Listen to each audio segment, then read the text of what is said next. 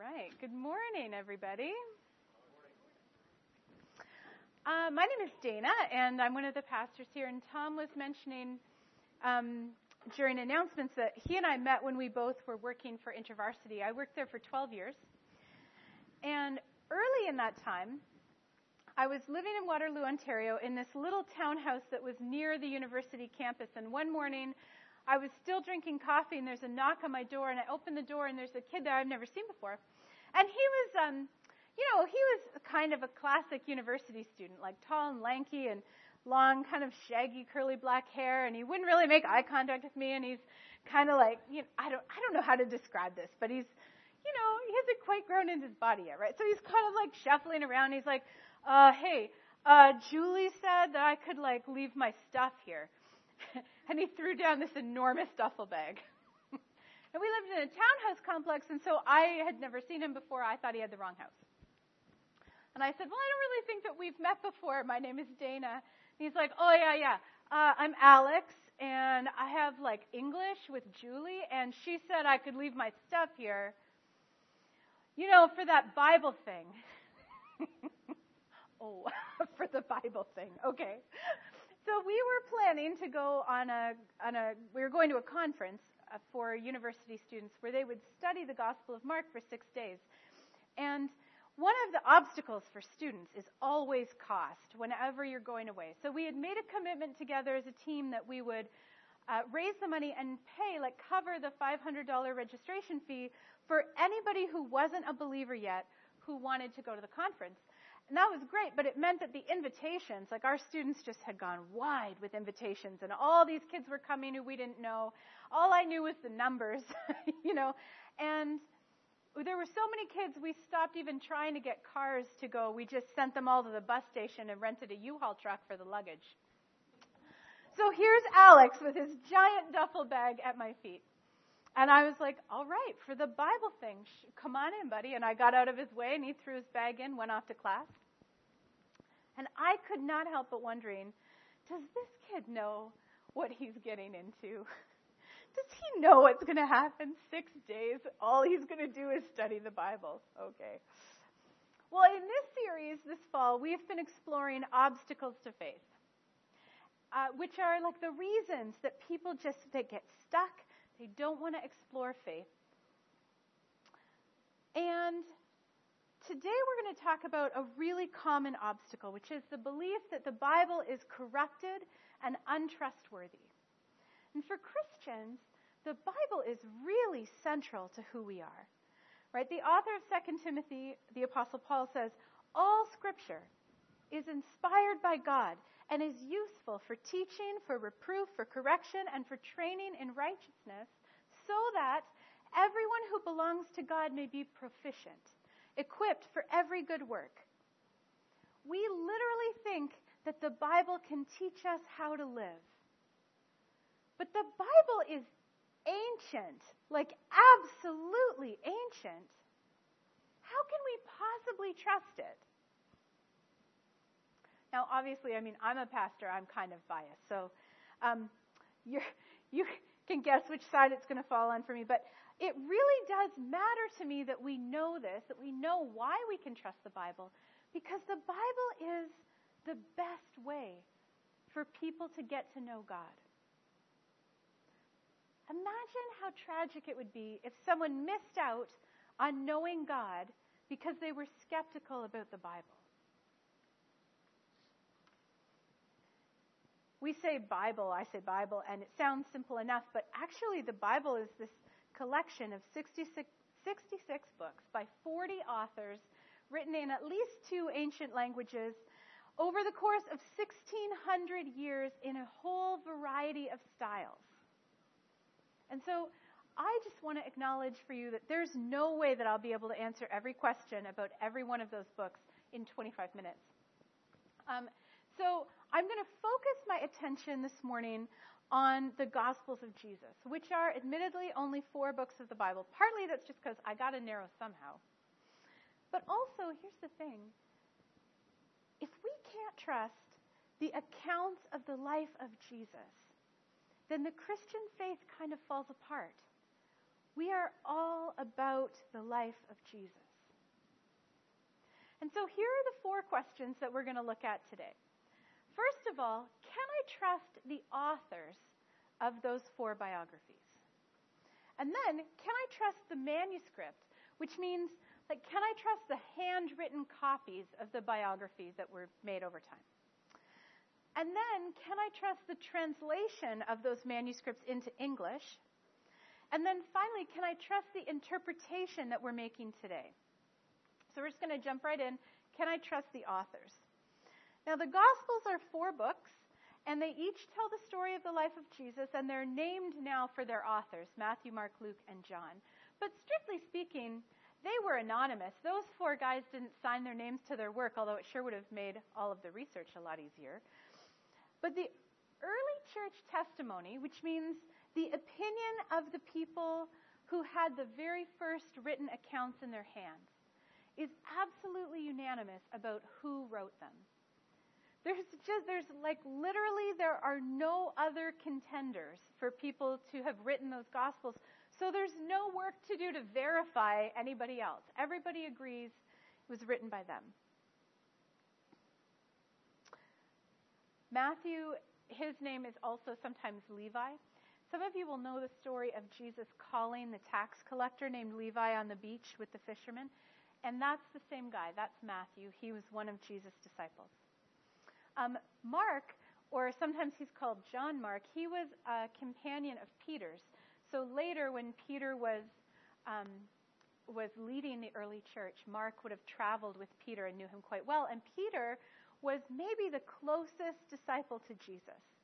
At the very least, Peter was part of this inner circle. When you study the Gospels, there are groups of people who sort of get closer and closer to Jesus. And Peter was part of this tight inner circle of three who got to see things that nobody else saw, like the transfiguration on top of a mountain or the healing of Jairus' daughter.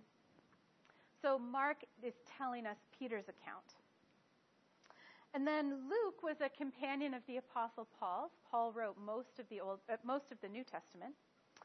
And Luke was a physician and sort of a, an early journalist. He, w- he did a lot of writing. And so he wrote uh, the Gospel of Luke, and then he wrote also the Acts of the Apostles, a second volume that was kind of like a sequel. And those three, Matthew, Mark, and Luke, wrote what are known as the Synoptic Gospels, which means that they're all written, you know, relatively in the same time period, and they have a lot of overlapping content. They're quite similar. Some of that is because Mark's was written first, and Matthew and Luke would have used his writing as a source or a resource in theirs. John was written a little bit later, and he's the only one that there's any kind of question about his author, authorship. We know it was written by John, but there's this one guy in the year 125 who wrote a book, and he refers to in his book uh, someone named John the Apostle and someone named John the Elder. And it's not clear from his writing if there's two separate people or there's just one guy named John who had two separate roles.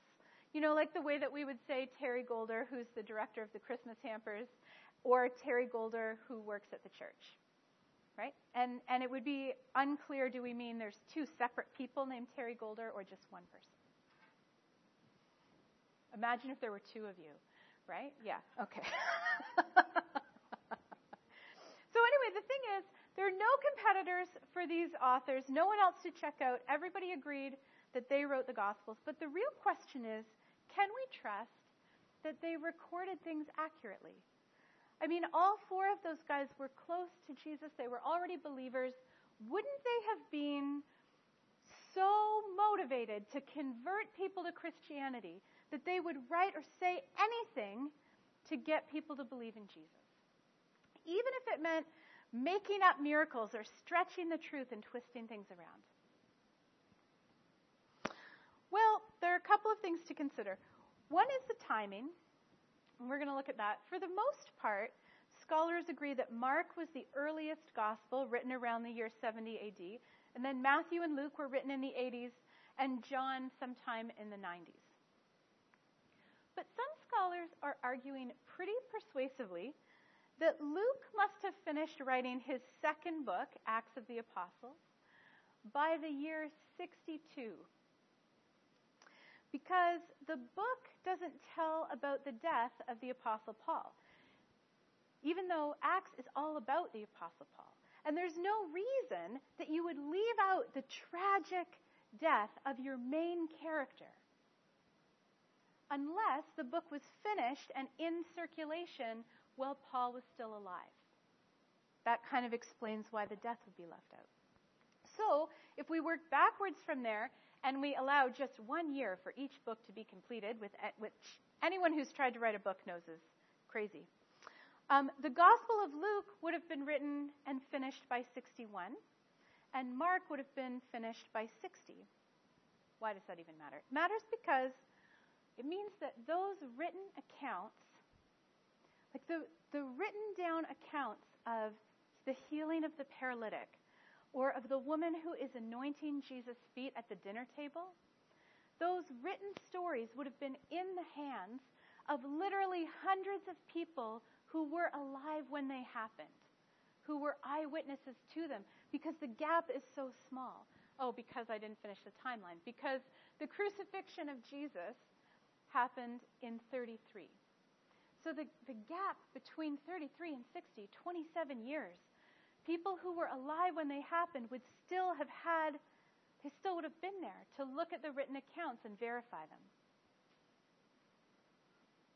And furthermore, opponents of Christianity, people who didn't believe in Jesus, they would also still be alive to critique it and to point out inaccuracies.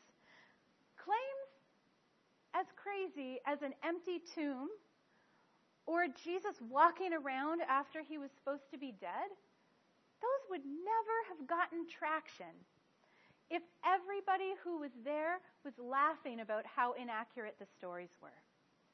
It just wouldn't have stuck. So, timing is one reason that we can believe the Gospels are reliable. But often our obstacle is the difference between the accounts sometimes one gospel writer tells the story one way and another one tells it a different way in a different order with a different emphasis. Well, we have to remember that this was an oral culture, and so all of these stories would have been told multiple times before they were ever written down. And oral storytelling allows for a 10 to 40% variation in the details of any story. But it doesn't mean that it's inaccurate. There are always, in oral cultures, fixed details, particular points that have to be communicated accurately. And the community who's listening would, and in fact, they're required to interrupt and correct the storyteller if they get those details wrong. So, it's true that the synoptic gospels have some variation, but once you allow for the oral tradition, they're remarkably similar in their core points. Plus, if you've watched any crime dramas on TV, you know that when accounts are too similar, that means we think the people got together to get their story straight ahead of time, right? So, ironically, the variation between the accounts is what helps us know there probably were four distinct witnesses recording their own version of events. For all those reasons, over the centuries, scholars have largely agreed that we can trust the authors of the Gospels. But what about the manuscripts?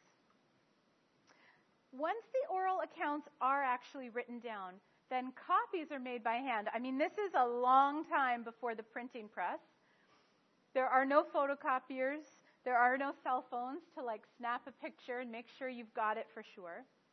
And we all know how unreliable our handwriting can be. So, while we're talking about this, we're going to do a little experiment. I've asked the dream team to write the same sentence down on two pieces of paper, and they're going to give it to one person in the back row of each side. What I want you to do when you get it is copy that sentence down on two new pieces of paper. I want you to write it twice. And then I want you to give those two new pieces of paper to two people in the row ahead of you. Okay? You're going to do it quickly. We don't have a ton of time, but you're going to copy it twice, give it to two people in the row ahead of you. When you get a piece of paper, I want you to do the same thing. Copy it down twice and give it to two people in the row ahead of you. Let's see how far up we can get. Here's the thing. we think that copying by hand is like playing a giant game of telephone. Right? Did you guys play this when you were kids? Yeah, okay. So it's like one person whispering, I see a blue tooth. And then it goes down the line. They pass it along until the kid at the end is like, I peed on the new roof. And everybody laughs because it's totally different and, and often funny. And if that were the case, we would have no way of knowing from the writings that we have now what did the original manuscripts actually say? There'd be no way to know. But it doesn't really work like that.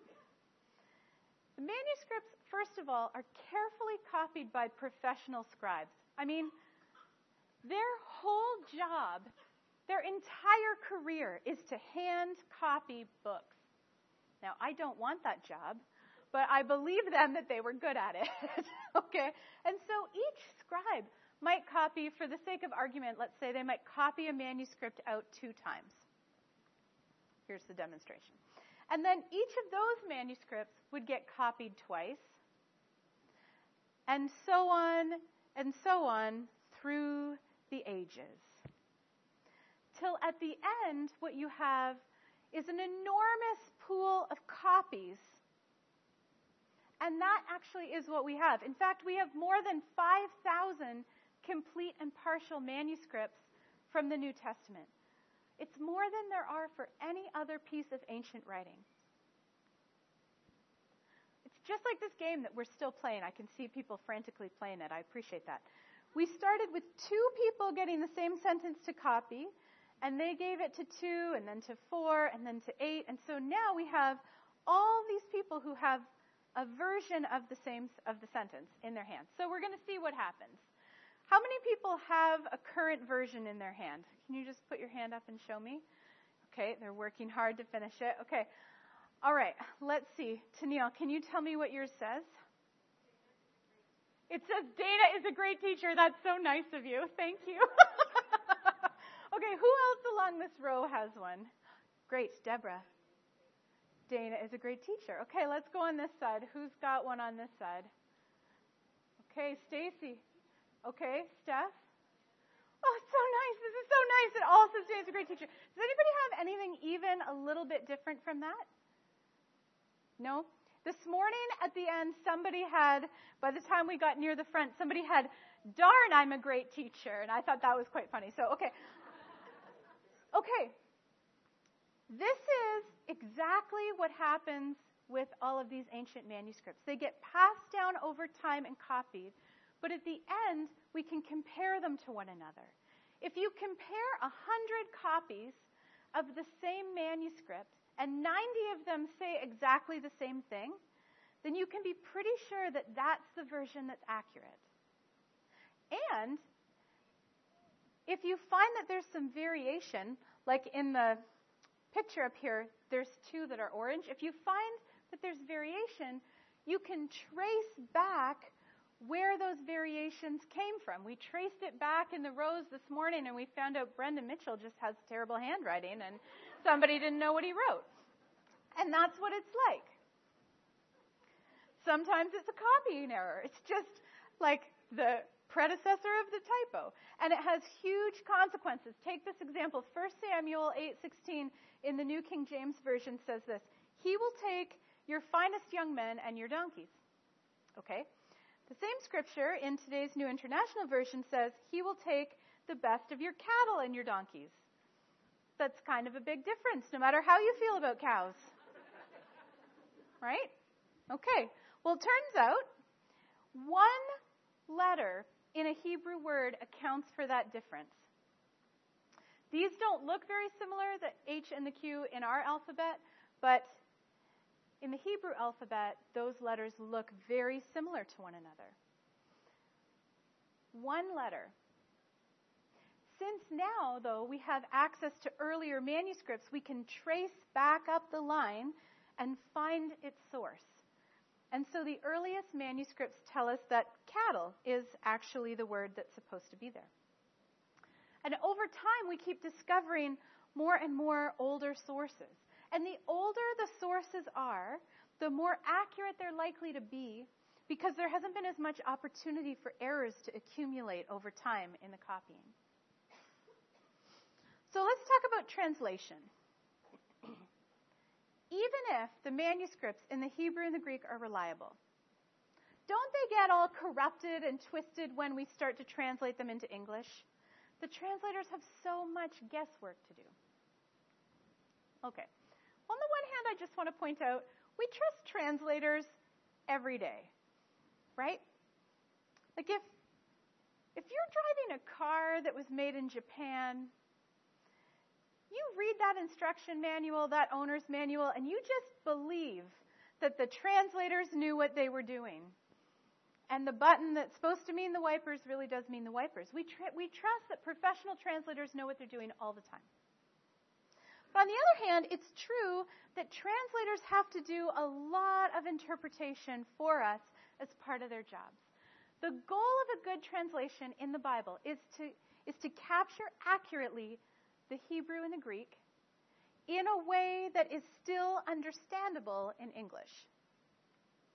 So the competing values are accuracy and readability. and there's sort of a continuum between those two. Now, a lot of us, this week we had this exact conversation in our Mark studies, right? In Mark's account of the story of Jesus healing the leper, we read in the Revised Standard Version that Jesus was moved with pity. And we really liked that word. We're like, oh, it's so, Jesus is moved with pity, so compassionate. You know, we just, we really felt that with him. Well, it turns out that the Greek word that gets translated moved with pity literally means moved from the bowels. That's right. You're welcome. That's because for the Greeks, the bowels were the seat of all emotion, the way that we think of the heart being the place that all of our emotion comes from now. So if the translator had swung hard to the accuracy side, we would read in the story of the leper, Jesus moved from the bowels, reached out and touched him. Yeah, right. In English, that is that's like a super weird thing to say. it kind of communicates that Jesus had a more spicy lunch than he wanted to, rather than that he's moved with a lot of deep compassion. And so the accurate translation wouldn't be very accurate at all. So the translators made a decision. In the RSV, we get moved with pity. In other translations, sometimes it's moved with anger, or with indignation, or with compassion. They make a judgment call for us. Translation is a science, but it's not exact.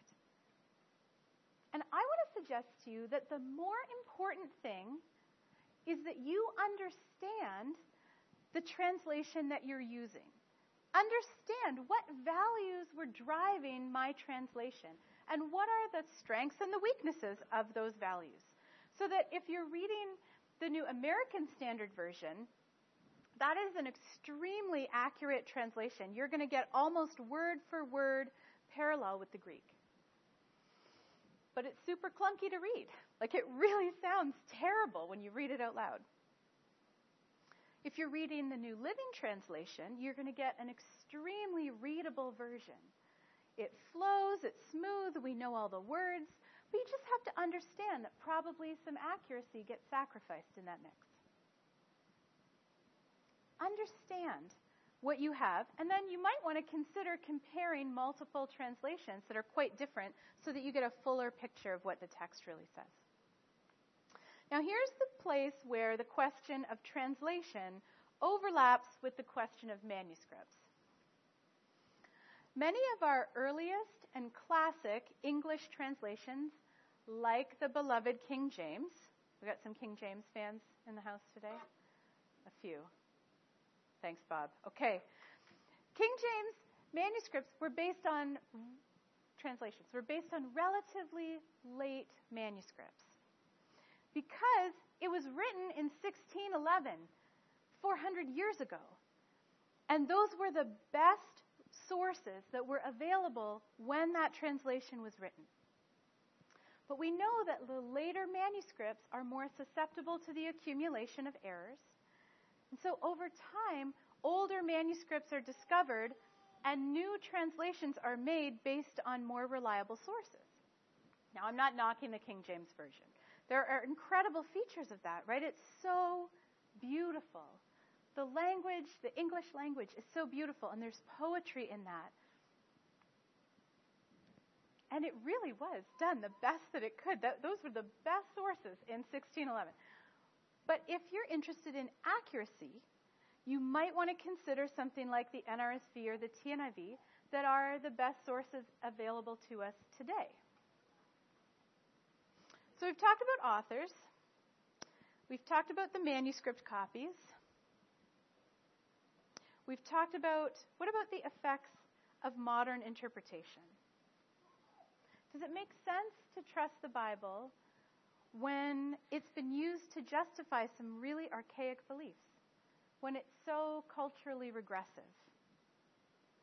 The Bible has a lot to say about slavery, for instance, or the role of women. And because those passages can be shocking and even insulting to us, lots of people just stop right there and they run from the Bible.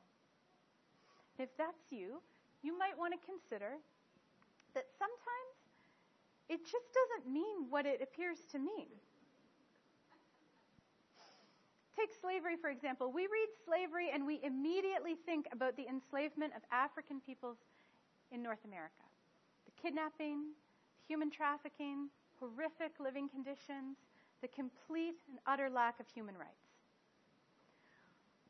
But there is an enormous difference between the modern slave trade and the indentured servitude that was really common in New Testament times. I mean, often those men and women in the New Testament chose servitude themselves. It, was, it would be for an agreed upon and fixed time period. And even while they were indentured servants, they made wages that were comparable to, very comparable to other workers. And they could save money. And while their masters were entitled to their work, they weren't owned. They didn't own their bodies or their families or their offspring. And so, in some ways, when the New Testament says slavery, we might be talking more about something that looks like the servants in Downton Abbey than what slaves look like in 12 Years a Slave.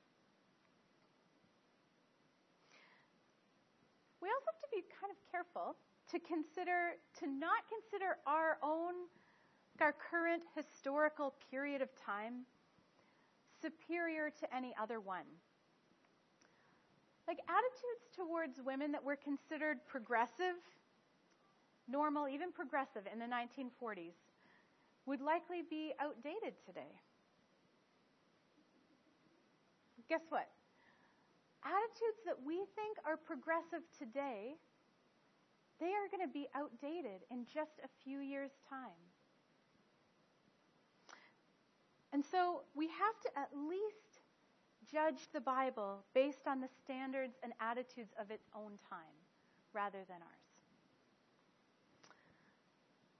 I do, I just want to acknowledge, though, how substantial an obstacle this is, the interpretation. I mean, people have been really deeply hurt when the church has used the Bible to justify allowing only men to hold positions of authority, for instance or to justify eradicating the culture of indigenous people, or to justify making LGBTQ people feel like they don't have any place in the church. There has been very serious misuse of the Bible. And I am so, so sorry for that. We have to do better. But here's the thing Christians believe that the Bible is powerful. We believe that it can teach us about God and about ourselves, that it can instruct for life, it can reveal deep spiritual truths, that it can actually call people to faith. In 2 Timothy, again, Paul says, But as for you, continue in what you have learned and firmly believed, knowing from whom you learned it, and how from childhood you have known the sacred writings that are able to instruct you for salvation through faith in Christ Jesus. This is going to sound glib, and I don't mean it that way. We can't throw the baby out with the bathwater. We can't stop reading the Bible because it has been misused, even seriously misused. So, what should we do instead? Well, first of all, I just want to encourage you to read and study and learn. I hope that this sermon has helped you a little bit, but I am not under any illusions of answering your, all your questions. This is not my area of expertise. I learned a lot this week getting ready for this sermon. But if there are questions that you still have or your friends still have, go ahead and find out the answers. Do some research. Second, I think we need to be careful to acknowledge the tough things. You don't need an airtight response to every question or every concern. It's okay to admit that, yes, there are variations between the Gospels. Yes, there would absolutely have been errors in the copying of manuscripts. It's okay to admit that, to our great sadness and shame, Scripture has been misused and people have been hurt. Don't work so hard to rationalize those things that your argument comes off sounding defensive. Be humble and apologize and acknowledge the challenges. The third thing is, I think we need to keep relationships central. Remember that Bible study, exploring the Bible, has to fit into the rhythm of a relationship. Otherwise, people are just going to feel like projects, something to check off your to do list, and that is a terrible feeling. Terrible. We've been using this um, Bless material that the Covenant denomination puts out for a few weeks now. And today, the S in the Bless acronym, which is on the handout in your bulletin, stands for Serve with Love. And so we have to be attentive to people, to their real lives and their real needs. And even if you're in the middle of a very stimulating, ongoing debate about whether the Bible is reliable, you have to look for opportunities to serve and love that person. Fourth, I want us to develop really good study habits as a community here. Some of us are learning the manuscript method right now. We're having a good time with that. Some days we're having a good time, some days we don't like it. Anyway, um, but that method teaches us to observe really carefully and to interpret this, the text based on the story in front of us instead of from outside sources. It's hard to be careful in Bible study, but it makes us better students and it makes us more trustworthy ourselves. And finally, don't be afraid to invite someone. If you get into a conversation about the reliability of the Bible, don't be afraid to say out loud, would you be interested in looking at one of the biographies of Jesus with me? We feel like that's an enormous step, right? Like, I can't ask someone to be in a Bible study. And the truth is, people don't know what the word gospel means, so don't say that. Do you want to study one of the gospels? It's very hard. People don't know what it means. But, but use the word biography. Would you ever like to look at one of the biographies of Jesus? You would be surprised how many people are waiting for that invitation. And when people get around Scripture, especially the stories of Jesus, those stories speak for themselves. You don't have to do a lot of work. Remember Alex who showed up at my house at the beginning? Well, we put Alex on the bus with everybody else and threw his duffel bag in the U-Haul truck, and he spent six days around the table with about 25 other students studying the first half of the Gospel of Mark. And that study ends in Mark chapter 8 where Jesus is walking with the disciples and he says to them, Who do people say that I am? And they have lots of ideas. Like, well, some say you're John the Baptist back from the dead, and some say you're Elijah, and some say one of the prophets. And so he presses in further. What about you? Who do you say that I am? And Peter goes, You're the Christ. Well, somebody read that part of the story out loud in Alex's study the last morning. And when Alex heard Peter say, You're the Christ, he slammed both his hands down on the table and pushed back from the, the desk and he went, Dude, that's what I think. Whoa. Did I just become a Christian? I don't know, buddy, maybe. I want there to be stories like that among us. The Bible probably is trustworthy. And it is certainly more powerful than we sometimes think. And so let's help people discover that for themselves. Would you stand with me and receive a blessing before you go?